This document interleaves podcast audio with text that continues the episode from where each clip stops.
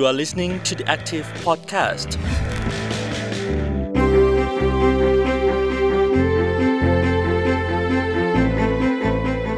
สวัสดีค่ะต้อนรับคุณผู้ฟังเข้าสู่ The Active Podcast นะคะสัปดาห์นี้เจอกับพรีนพิชยาพรโพสง่าค่ะช่วงนี้ใกล้จะปีใหม่แล้วคุณผู้ฟังคิดว่าวางแผนจะไปเที่ยวไหนหรือว่าทำอะไรในช่วงนี้ดีคะพอดแคสต์วันนี้อาจจะเป็นอีกหนึ่งทางเลือกนะคะที่ชวนคุณผู้ฟังเข้าป่าค่ะเพราะว่าตอนนี้เนี่ยพรีนอยากจะชวนคุยเรื่องของชินรินโยคุคืออะไรคือการอาบป่าหรือว่า forest bathing ค่ะเป็นศาสตร์เรื่องของการรักษาแล้วก็เยียวยาสุขภาพทางกายใจนะคะถือกำเนิดครั้งแรกในญี่ปุ่นค่ะช่วงทศวรรษ1980นักวิจัยหลายท่านเนี่ยบอกว่าเป็นการที่จะใช้เวลาอยู่ท่ามกลางธรรมชาติซึ่งพบว่าการอาบป่าส่งผลดีต่อสุขภาพของมนุษย์ในหลายๆด้านเลยทั้งระบบประสาทระบบภูมิคุ้มกันแล้วก็สภาพจิตใจด้วยนะคะการอาบป่าเนี่ยต่างจากการสำรวจป่าทั่วไปยังไงคือเวลาเราไปสำรวจป่าบางทีเราอาจจะชมนกชมไม้ดูความสวยงามทางธรรมชาติอะไรเงี้ยนะคะแต่นอกเหนือจากนั้นแล้วอะค่ะการอาบป่าคือพยายามที่จะชวนคนเนี่ยเข้ามาพินิจพิจารณาเรื่องของประสาทสัมผัสโดยตัวเราเองไม่ว่าจะเป็นรูปรสกลิ่นเสียงต่างๆนะคะแล้วก็เป็นการทำใจให้สงบมีสมาธิด้วยก็เหมาะสำหรับคนที่อาจจะ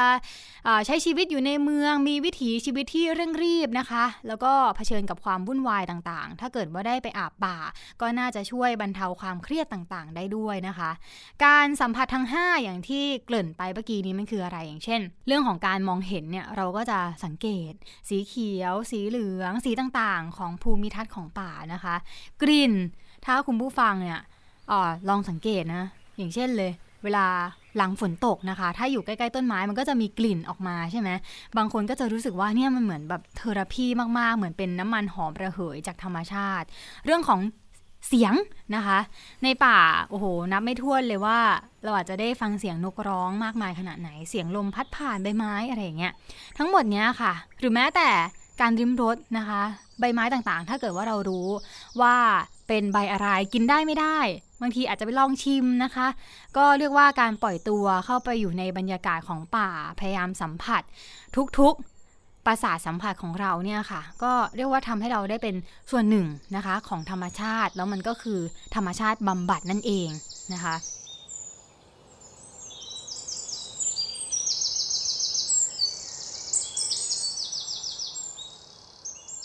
ที่ญี่ปุ่นเนี่ยค่ะในการรักษาโรคบางโรคนะคุณหมอก็คือแทนที่จะเขียนใบสั่งยาเขาเขียนใบสั่งให้ไปอาบป่าแทนค่ะโอ้โหแสดงว่า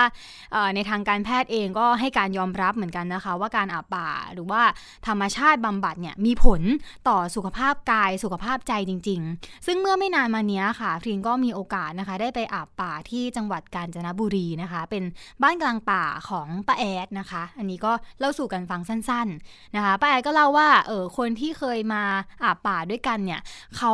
ตอนแรกมีความดันสูงแต่พออาบด้วยกันไปสักระยะหนึ่งอะค่ะก็พบว่าความดันกลับมาสู่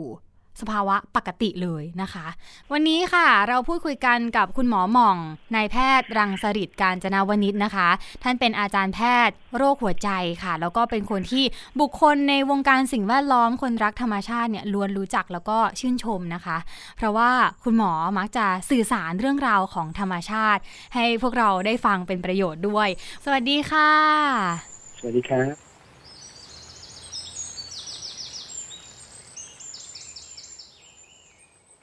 วันนี้เนี่ยค่ะ The Active Podcast เราคุยกันเรื่องของการอาบป่าแล้วก็ยกตัวอย่างไปนะคะว่าที่ญี่ปุ่นเนี่ยโรคบางโรคทราบมาว่าแทนที่คุณหมอจะเขียนใบสั่งยา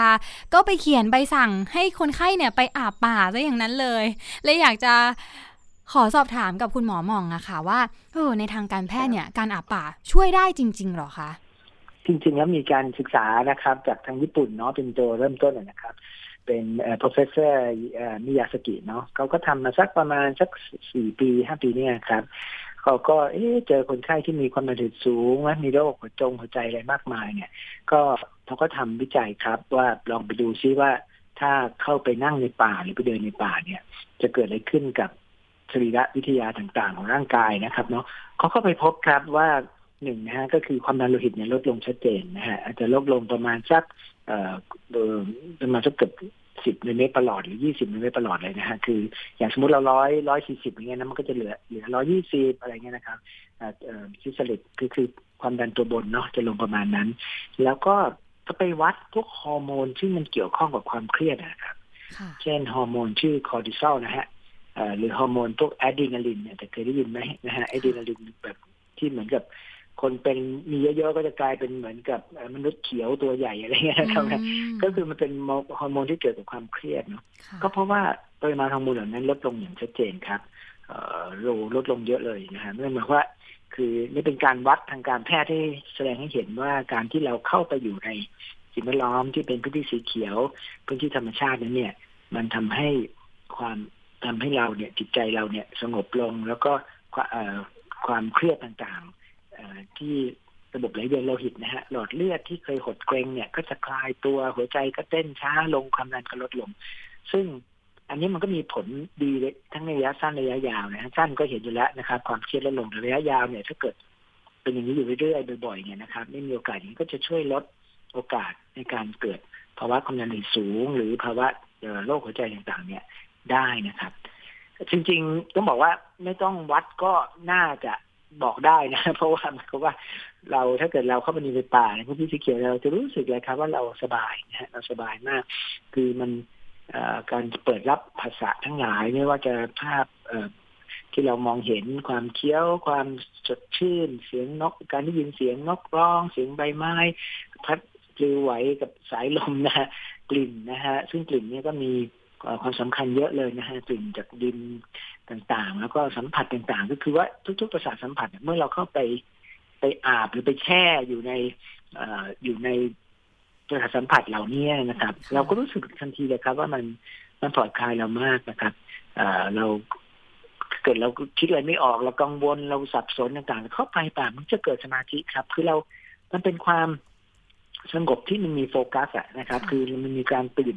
ตัวในแง่นึงแต่ขณะเดียวกันก็สงบในแง่นึงนะฮะเราก็ไม่ต้องดูไกลฮะเราก็คงสร้างอย่างพระพุทธเจ้าท่านก็ไปตรัสรู้ในป่าเนาะนะครับแล้วดูถ้าเกิดเราเข้าไปในป่าเนี่ยมันจะเกิดปัญญาครับเกิดความสมองเราจะโปร่งใสขึ้นนะฮะอันนี้จริงเรื่องสมองเนี่ยนิสกิเนี่ยศาสตราจารย์นิสกิเนี่ยเขาก็ทำเนาะเขาก็ศึกษาดูในสมองไอ้เกี่ยวกับเขาเรียกว่า prefrontal นะฮะก็คือสมองส่วนหน้านะซึ่งเกี่ยวข้องกับการคิดตรรกะปัญญาต่างๆเนี่ยเขาพบว่าถ้าเราเข้าไปนั่งในป่าอยู่ส่วนในป่าเนี่ยสมองตรงนี้ก็จะทำงานได้ดีขึ้นสงบลงไม่วุ่นวายไม่แบบตื่นเราแบบวุ่นวายนะครับนั่นก็คือถ้าเทียบกับต้องไปเดินในเมืองเนี่ยโอ้โหตรงนี้มันก็จะถูกกระตุ้นแบบในแง่ไม่ดีนะครับแต่เข้าในป่าก็เกิดความสงบนะแล้วทางการแพทย์ของไทยล่ะคะคุณหมอเริ่มมีการให้ความสำคัญเรื่องนี้หรือว่าแบบแนะนำคนไข้ในแนวทางนี้เยอะไหมคะผมคิดว่ายังน้อยนะเพราะว่าก็ยังไม่ค่อยได้คุณหมอไทยก็อาจจะยังไม่ค่อยให้ความสำคัญเรื่องนี้แล้วก็ยังมองว่ามันยังไม่ได้ aware ยังไม่ได้ตื่นรู้เกี่ยวกับเรื่องนี้เท่าไหร่นะฮะส่วนตัวเองก็พยายามแนะนำคนไข้นะว่าโอเคคือคำว่าเราจะไปอาบป่านี่ไม่ใช่ว่าเราโหเราต้องไปเข้าเขาใหญ่ขึ้นดอยอินทนนท์อะไรเงี้ยนะฮะแต่หมายความว่าเราก็มีอาบเล็กๆน้อยๆก็คือไปหาที่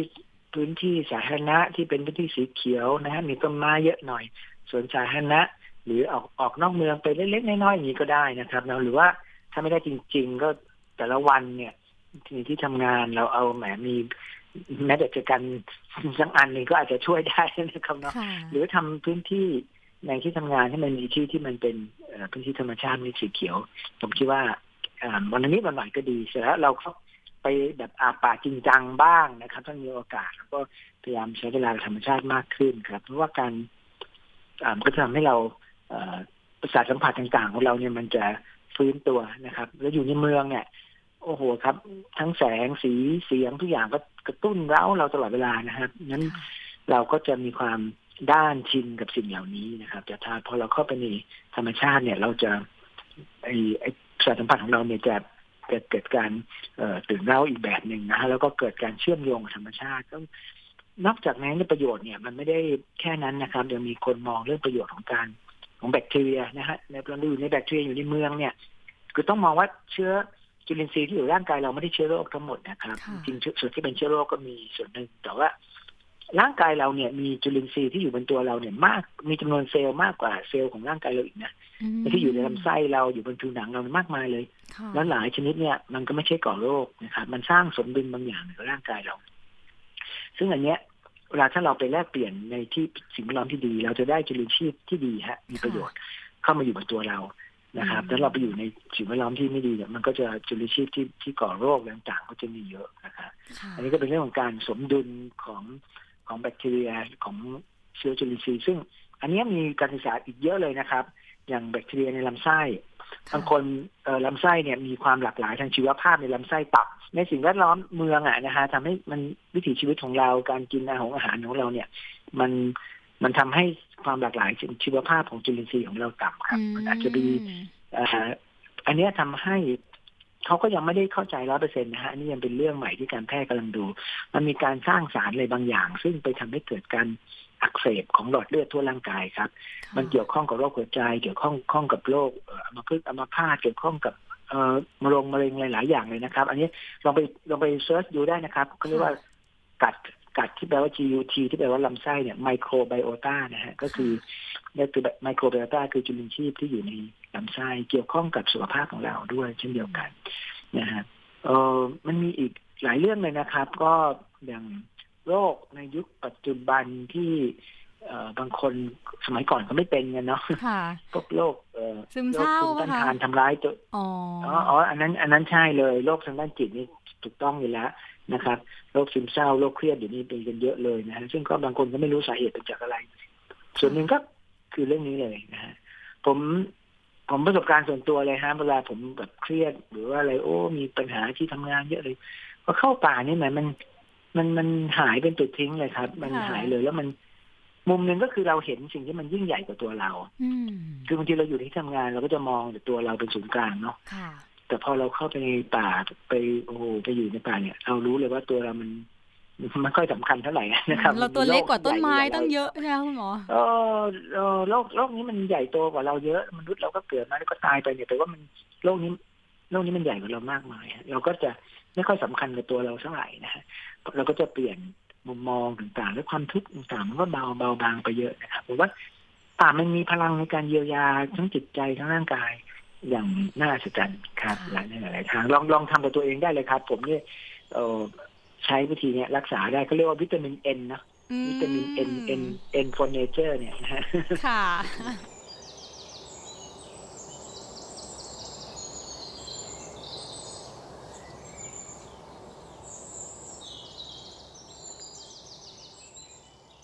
การมีพื้นที่ป่าหรือแม้แต่พื้นที่สีเขียวแล้วมันมาเยียวยากายใจจิตของเราแก้โรคสารพัดมากมายขนาดนี้คุณหมอคิดว่าทางภาครัฐเองควรที่จะมีการส่งเสริมเรื่องนี้ยังไงบ้างไหมคะไม่ว่าจะเป็นเชิงกระบวนการหรือว่าเชิงพื้นที่อะค่ะครับอ๋อครับคืออย่างที่ผมบอกนะครับการที่เราจะต้องเข้าไปถึงป่าเลยเนี่ยมันก็ไม่ใช่เรื่องที่จะทำได้ง่ายเนาะนั่นผมว่ามันเราควรจะเอาสิ่งแวดล้อมคือมีพื้นที่ธรรมชาติเนี่ยในเมืองเนี่ยให้มากขึ้นครับเราควรจะมีกระบวนการทางภาษาทางการพัฒนายุคใหม่เนี่ยนะเขาเรียกว่า Rewilding นะ Wild ที่แปลว่าป่านี่นะครับ Rewild ก็คืออย่างเมืองอย่างสิงคโปร์อย่างลอนดอนเนี่ยตอนนี้เขามาทิศทางนี้เลยนะครับก็คือว่าโอ้โหไปคือพื้นที่สีเขียวเต็มไปหมดแล้วก็เราจะไม่มีแบบสมมติมีคลองหรือแม่น้ำเนี่ยจะไม่มีนะฮะคอนกรีตไปขนาบข้างเหรอคะตรงไม่มีนะครับทุกอย่างจะมีพืชน้ำมีระบบนิเวศแบบเหมือนป่าเนี่ยกลับคืนเข้ามาสู่ในเมืองคนสมัยก่อนก็โอ้กลัวเดี๋ยวรกเดี๋ยวมีงูเขี้ยวๆขอแต่ว่ายุคใหม่เนี่ยไม่ใช่แล้วครับเขาก็จะมองว่าโอ้เดี๋ยวต้องสร้างธรรมชาติอยู่ใกล้กับมนุษย์มาผมคิดว่าถ้ารัฐเข้าใจเรื่องนี้นะครับกระบวนการคือทันสมัยพอนะโลกก็ไปถึงไหนแล้วใช่ไหม เรายังมาจัดการธรรมชาติแบบสมัยเก่านะโอ้จะต้องมีคอนกรีตเป็นอย่างนั้นโอ้มันไม่ใช่นะครับก็เป็นยุคซึ่งเรามนุษย์เราบกพร่องธรรมชาติมากนะฮะประชากรเราเป็นเรียกว่าโรคบกพร่องธรรมชาติจริงๆมันมีเทอมนี้จริงๆนะฮะเขาเรียกว่า Nature deficit disorder เหมือนเราแบบขาดโรคบกพร่องธรรมชาติ ขาดธรรมชาติเพราะฉะนั้นทำยังไงให้คนเข้าถึงจะให้ทุกคนไปเข้าป่าไปตั้งแคมป์ผมว่ามันเป็นไปไม่ได้นะฮะมันยากแล้วก็โอกาสอย่างนั้นน้อยเราต้องมีพื้นที่สีเขียวเพิ่มขึ้นในเมืองคำว่าพื้นที่สีเขียวไม่จำเป็นจะต้องเป็นสวนสาธารณะเสมอไปนะครับก็คือตามตรอกซอกซอยริมถนนต่างๆเนี่ยก็พยายามคืนสภาพให้มันเป็นสภาพที่เป็นธรรมชาติที่มากที่สุดนะฮะนี่ก็แล้วให้มันเชื่อมต่อกันได้นะครับในพื้นที่ต่างๆผมว่าถ้ารัฐให้ความสำคัญตรงนี้ครับแล้วก็สร้างพื้นที่สีเขียวให้มากขึ้นอย่างจริงจังนะครับผมว่าเราจะลดปัญหาเรื่องสุขภาพไปอีกเยอะและไม่ต้องไปเสียค่ารักษาผมเนี่ยมานั่งรักษาเช้าเจ็ดเย็นเนี่ยนะฮะคนไข้โรคหัวใจความดันสูงเบาหวานอะไรพวกนี้ก็จะลดเบาบางลงไปนะครับจากการที่ทำให้สิ่งแวดล้อมมันดีขึ้นนะฮะแล้วก็คนก็เป็นปัญหาโรคทางกายและโรคทางจิตเนี่ยน้อยลงนะฮะก็ผมคิดว่าอันนี้ควรจะเป็นสิ่งที่รัฐควรจะใส่ใจนะครับแล้วก็ให้การส่งเสริมในทางทิศนี้นะครับแน่นอนครับอุทยานต่างๆก็อาจจะมีเนาะว่าถ้าเราจัดเส้นทางที่แหมอาจจะเดินง่ายๆนะครับโอเคสำหรับคนที่ไม่ยอมการสุขสมบันแต่ว่าแหมเป็นเส้นทางที่มันดีมากเลยนะฮะเข้าไปแล้วโอ้มันสดชื่นเสียงธรรมชาติได้ยินโอ้เสียงชนีเสียงจิ้งหรีดเสียงน้ำไหลเสียงที่มันเยียวยาจิตใจนะฮะเราทำเส้นทางเป็นเส้นทางอาบป่าในอุทยานนึงอาจจะมีเส้นทางอาบป่าซะนะฮะให้สักหนึ่งเส้นทางเดินไม่ต้องไกลไม่ได้พิชิตอะไรแค่เข้าไปกันเงียบๆนะฮะไม่ได้ไปร้องเพลงเปลี่ยนที่กินเหล้าอะไรก็ไม่ใช่แต่ไปเพื่อไปสัมผัสนะฮะแล้วก็ไปเป็นที่สำหรับรักษาเยียวยาร่างกายเราแล้วก็หัวใจของเราจิตใจของเราที่มันยับเยินมาจากการใช้วิถีชีวิตปัจจุบันที่เราต้องเผชิญอยู่ในเมืองนะครับผมว่าก็น่าจะเป็นสิ่งที่ดีนะฮะน่าจะเริ่มต้นแบบนี้ก็ได้แล้วต่างชาติก็น่าจะชอบใจนะโอ้โอเคอุทยานแห่งชาติประเทศไทยเรามีเส้นทางอาบป่าเป็นแบบเซอร์ติฟายด้วยนะอะไรเช่นนี้เราอาจจะให้ผู้เชี่ยวชาญไปช่วยดูว่าเส้นทางนี้เหมาะสมที่จะใช้ในการใช้อาบป่านะครับค่ะอาจจะเป็นการกระตุ้นการท่องเที่ยวอีกแบบหนึ่งก็ได้นะคะใช่ใช่เป็นอีกแนวหนึ่งเนาะเป็นแนวแบบแนวทางด้านสุขภาพใช่ครับอย่างที่ญี่ปุ่นเนี่ยการส่งเสริมระดับนโยบายของเขาเนี่ยมันเป็นในเชิงกระทรวงหรือยังไงบ้างอะค่ะคุณหมอคิดว่าถ้าเป็นหน่วยงานของไทยเนี่ยใครควรที่จะเข้ามาดูแลบ้างค่ะควรจะเป็นสาธารณสุขเอาไปใส่ใจด้วยไหมหรือยังไงคะคุณหมอสาธารณสุขก็น่าจะเป็นคนที่คอยกระตุ้นเนาะใช่ไหมฮะเพราะว่าก็คงจะเป็นเรื่องการป้องกันโรคแต่หน่วยงานที่จะช่วย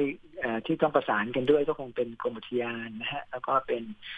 หน่วยงานที่ดูแลเมืองทั้งหลายนะครับในเทศบาลอะไรต่างๆเหล่านี้นะครับ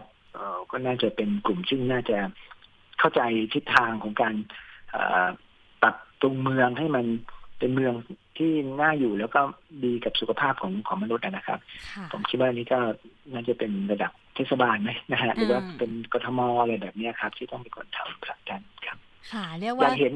ห็นสิ่งนี้เกิดขึ้นมากเลยนะครับในเมืองไทยคิดว่าจะเป็นประโยชน์มากๆกับทุกคนคือบางทีมันไม่ต้องพิสูจน์ขนาดเจาะเลือดวัดนู่นวัดนี่หรอกครับเราเข้าไปแล้วก็จะรู้เองว่าเรารู้สึกดีขนาดไหนนะครับจริงค่ะคุณหมอก็เนอะถ้าเกิดว่าส่วนกลางรับเนี่ยแล้วก็ส่งเสริมกันสร้างความเข้าใจความรู้จักเรื่องการอาบป่ามากขึ้นสุดท้ายก็เยียวยาทั้งผู้คนแล้วก็นำไปสู่ความรักความหวนแหนพื้นที่ป่าพื้นที่สีเขียวด้วยไม่ว่าจะเป็นที่ป่านั่นคือใช่หรือในเมืองจะเรียกผลพลอยได้ก็ไม่รู้จะใช่ผลพลอยได้มันจะเป็นผลที่สำคัญมากเลยนะครับเพราะถ้าเราเห็นประโยชน์ของสิ่งเหล่านี้เราก็จะเกิดความรักแล้วก็อยากจะปกป้องมันนะครับเนาะค่ะวันนี้ก็ขอบพระคุณคุณหมอหม่องนะคะนายแพทย์รังสฤทธิ์กาญจนวณิชค่ะที่ให้เกียรติมาร่วมรายการของเรานะคะขอบพระคุณมากค่ะคุณหมอค่ะสวัสดีค่ะครับขอบคุณครับสวัสดีครับ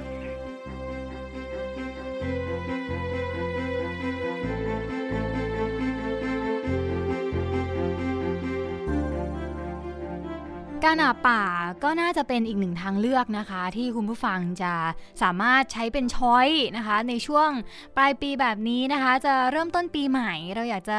start the new day หรือว่าชีวิตใหม่ของตัวเองนะคะก็อาจจะใช้วิธีของการอาบป่าเป็นช่วงเวลาของการทบทวนจิตใจหิวใจนะคะไม่ว่าจะเป็นในป่าจริงๆหรือว่าในพื้นที่สีเขียวก็ได้แค่เอาประสาทสัมผัสทั้ง5ของเราเนี่ยค่ะซึมซับแล้วก็ ลองเป็นส่วนหนึ่งของธรรมชาติแบบนี้ก็น่าจะช่วยผ่อนคลายแล้วก็ช่วยเยียวยาจิตใจของเราได้นะคะเพราะต้องบอกค่ะว่าตอนนี้เนี่ยสถิตินะคะก็ชี้ชัดเลยว่าไม่ว่าจะคนไทยนะคะหรือว่าทั่วโลกก็มีปัญหาเรื่องของสุขภาพจิตนะคะมีภาวะป่วยซึมเศร้าสูงขึ้นเรื่อยๆเลยล่ะค่ะนายแพทย์อภิชาติจริยาวิลาศนะคะโฆษกกรมสุขภาพจิตค่ะก็กล่าวว่าปัจจุบันมีผู้ป่วยซึมเศร้าในประเทศไทยเพิ่มขึ้นนะคะองค์การอนามัยโลกประเมินว่ามีจำนวนกว่า 5% ของประชากรทั่วไปค่ะขณะที่การศึกษาของสหรัฐอเมริกาหรือว่ายุโรปก็พบว่ามีผู้ป่วยเพิ่มสูงขึ้นอีก 10% นะคะส่วนอัตราการเพิ่มของไทยเนี่ยอยู่ที่ 1-2% ค่ะแล้วก็มีแนวโน้มเพิ่มสูงขึ้นด้วยเนื่องจากผู้ที่ทราบว่าตัวเองมีอาการป่วยเนี่ยแล้วก็มาพบแพทย์เพิ่มขึ้นนะคะส่วนหนึ่งก็อาจจะได้รับการทานยาแล้วก็ทำให้ป่วยน้อยลงค่ะแต่อีกส่วนที่อาจจะยังไม่รู้ตัวหรือว่าเข้าไม่ถึงการรักษาหรือรักษาแล้วแต่ไม่มีแนวโน้มที่ดีขึ้นแบบนี้ก็อันตรายมากๆเลยนะคะก็เรียกว่าอาจจะต้องพยายามหาวิธีในการบำบัดอาการทางจิตของตัวเองนะคะทำในสิ่งที่ชอบค่ะอันนี้คุณหมอก็กล่าวไว้ไม่ว่าจะเป็นเรื่องของการเลี้ยงสัตว์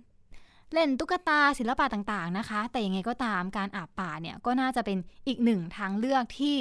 เราไม่ต้องทำอะไรมากเลยแค่เอาตัวเองเข้าไปสัมผัสกับธรรมชาติเท่านั้นเองนะคะอาจารย์ควิงหลีผู้บุกเบิกเรื่องการวิจัยอาบป่าค่ะเขาก็ได้มีการแนะนำด้วยนะคะสำหรับผู้ที่เริ่มต้นในการอาบป่าหากคุณผู้ฟังนะคะอยากจะลองดูซิว่าอาบแล้วมันดีจริงไหมนะคะก็ลอง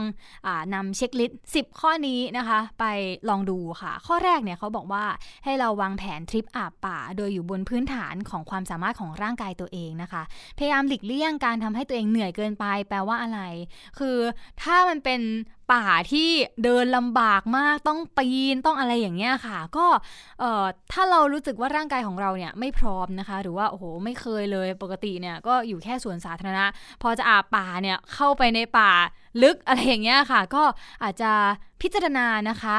ถึงเรื่องของความปลอดภัยของตัวเองด้วยข้อ2เนี่ยคือถ้ามีเวลาทั้งวันเขาก็แนะนำว่าให้อาบป่าหรือว่าอยู่ในป่าประมาณ4ชั่วโมงค่ะแล้วก็มีเวลาเดินอีกสักประมาณ5กิโลเมตรนะคะหรือถ้ามีเวลาแค่ครึ่งวันนะคะก็ให้อยู่ในป่าสัก2ชั่วโมงเดินอีกสัก 2.5 กิโลเมตรอย่าน้อยกว่านี้เดี๋ยวมันจะไม่ทันซึมซับนะคะกับธรรมชาติข้อ3พักเมื่อใดก็ได้ที่รู้สึกเหนื่อยค่ะข้อ4ค่ะอย่าลืมดื่มน้ำหรือว่าชาเมื่อรู้สึกกระหายนะคะข้อ5หาจุดที่ชื่นชอบค่ะแล้วก็นั่งลงสักช่วงเวลาหนึ่งดื่มด่ำกับทัศนียภาพของป่าบางทีเดินไปแล้วรู้สึกว่าอุ้ยพุ่มไม้ตรงเนี้ยใต้ต้นไม้ใหญ่ตรงเนี้ยสวยจังเลยนะคะน่านั่งมากๆเลยก็สามารถนั่งได้นะคะหรือจะนอนก็ได้นะคะถ้าเป็นไปได้ค่ะข้อ6มาแล้วเขาบอกว่าถ้าเจอน้ำตกน้ำร้อนนะคะหรือว่าลำธารอะไรแบบเนี้ยก็สามารถที่จะไปสัมผัสได้อันนี้ก็อาจจะต้องระวังนิดนึงอย่าให้เกิดอันตรายเช่นเดียวกันนะคะข้อ7ค่ะเลือกทริปอาบป่าที่เหมาะกับเป้าหมายของคุณอาจจะต้องพิจารณาตั้งเป้าหมายนะว่าอยากจะอาบป่าประมาณไหนแบบไม่ฮาร์ดคอร์เกินไปหรือเป็นป่าแบบเทอราพีป่าสวยงามอะไรทำนองนี้นะคะข้อ8ค่ะถ้าคุณต้องการที่จะเพิ่มภูมิคุ้มกันเซลล์ที่มีหน้าที่กำจัดเซลล์มะเร็งนะคะหรือว่า Natural Killer Activity ก็แนะนำให้จัดเป็นทริปเลย3วัน2คืนค่ะแบบนี้ก็อาจจะต้องไปแถวอุทยานหรือเปล่าหรือว่าไปรีสอร์ทอะไรอย่างเงี้ยที่ข้างหลังติดกับป่าประมาณนี้นะคะข้อ9ค่ะถ้าคุณแค่ต้องการผ่อนคลายหรือว่าลดความเครียดทริปวันเดียวในป่าหรือสวนสาธารณะใกล้บ้านก็สามารถใช้เป็นการอาบป่าได้นะคะและสุดท้ายค่ะข้อ10นะคะก็มองว่าการอาบป่าเนี่ยเป็นหนึ่งในวิธีการป้องกันโรคค่ะการรักษาอาจจะเป็นผลพลอยได้แต่ถ้าตั้งเป้าว่าจะไปรักษาเลยนะคะบางทีต้องใช้เวลาอาจจะไม่ใช่แบบว่าไปวันเดียวแล้วเห็นผลทันใดนะคะโดยเฉพาะบางโรคที่มันอาจจะต้องใช้ศักยภาพในการรักษานิดนึงนะคะและอีกเรื่องนึงนะคะการอยู่ท่ามกลางธรรมชาติเนี่ยบางทีอย่างที่คุณหมอมองบอกเลยพระพุทธเจ้ายังตรัสรู้กลางธรรมชาตินะคะก็อาจจะทำให้เราได้เข้าถึงธรรมมากขึ้นด้วยธรรมในที่นี้อาจจะไม่ใช่เรื่องของความงมงายหรือไสยศาสตร์อะไรนะคะแต่เป็น ความเข้าใจธรรมชาติที่เป็นตัวเราซึ่งเราก็เป็นส่วนหนึ่งของธรรมชาติ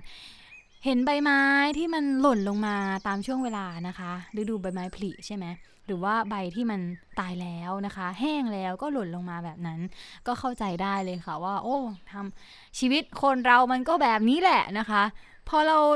ได้รับรู้รับทราบแล้วก็ตระหนักถึงความเป็นจริงของชีวิตแบบนี้สุดท้ายเราเข้าใจธรรมชาติธรรมะมากขึ้นมันก็เป็นความสงบความสุขของตัวเราเองอันนี้คือพูดถึงตัวเองเลยนะเวลาที่เราไปอยู่กลางธรรมชาติแล้วอ่ะ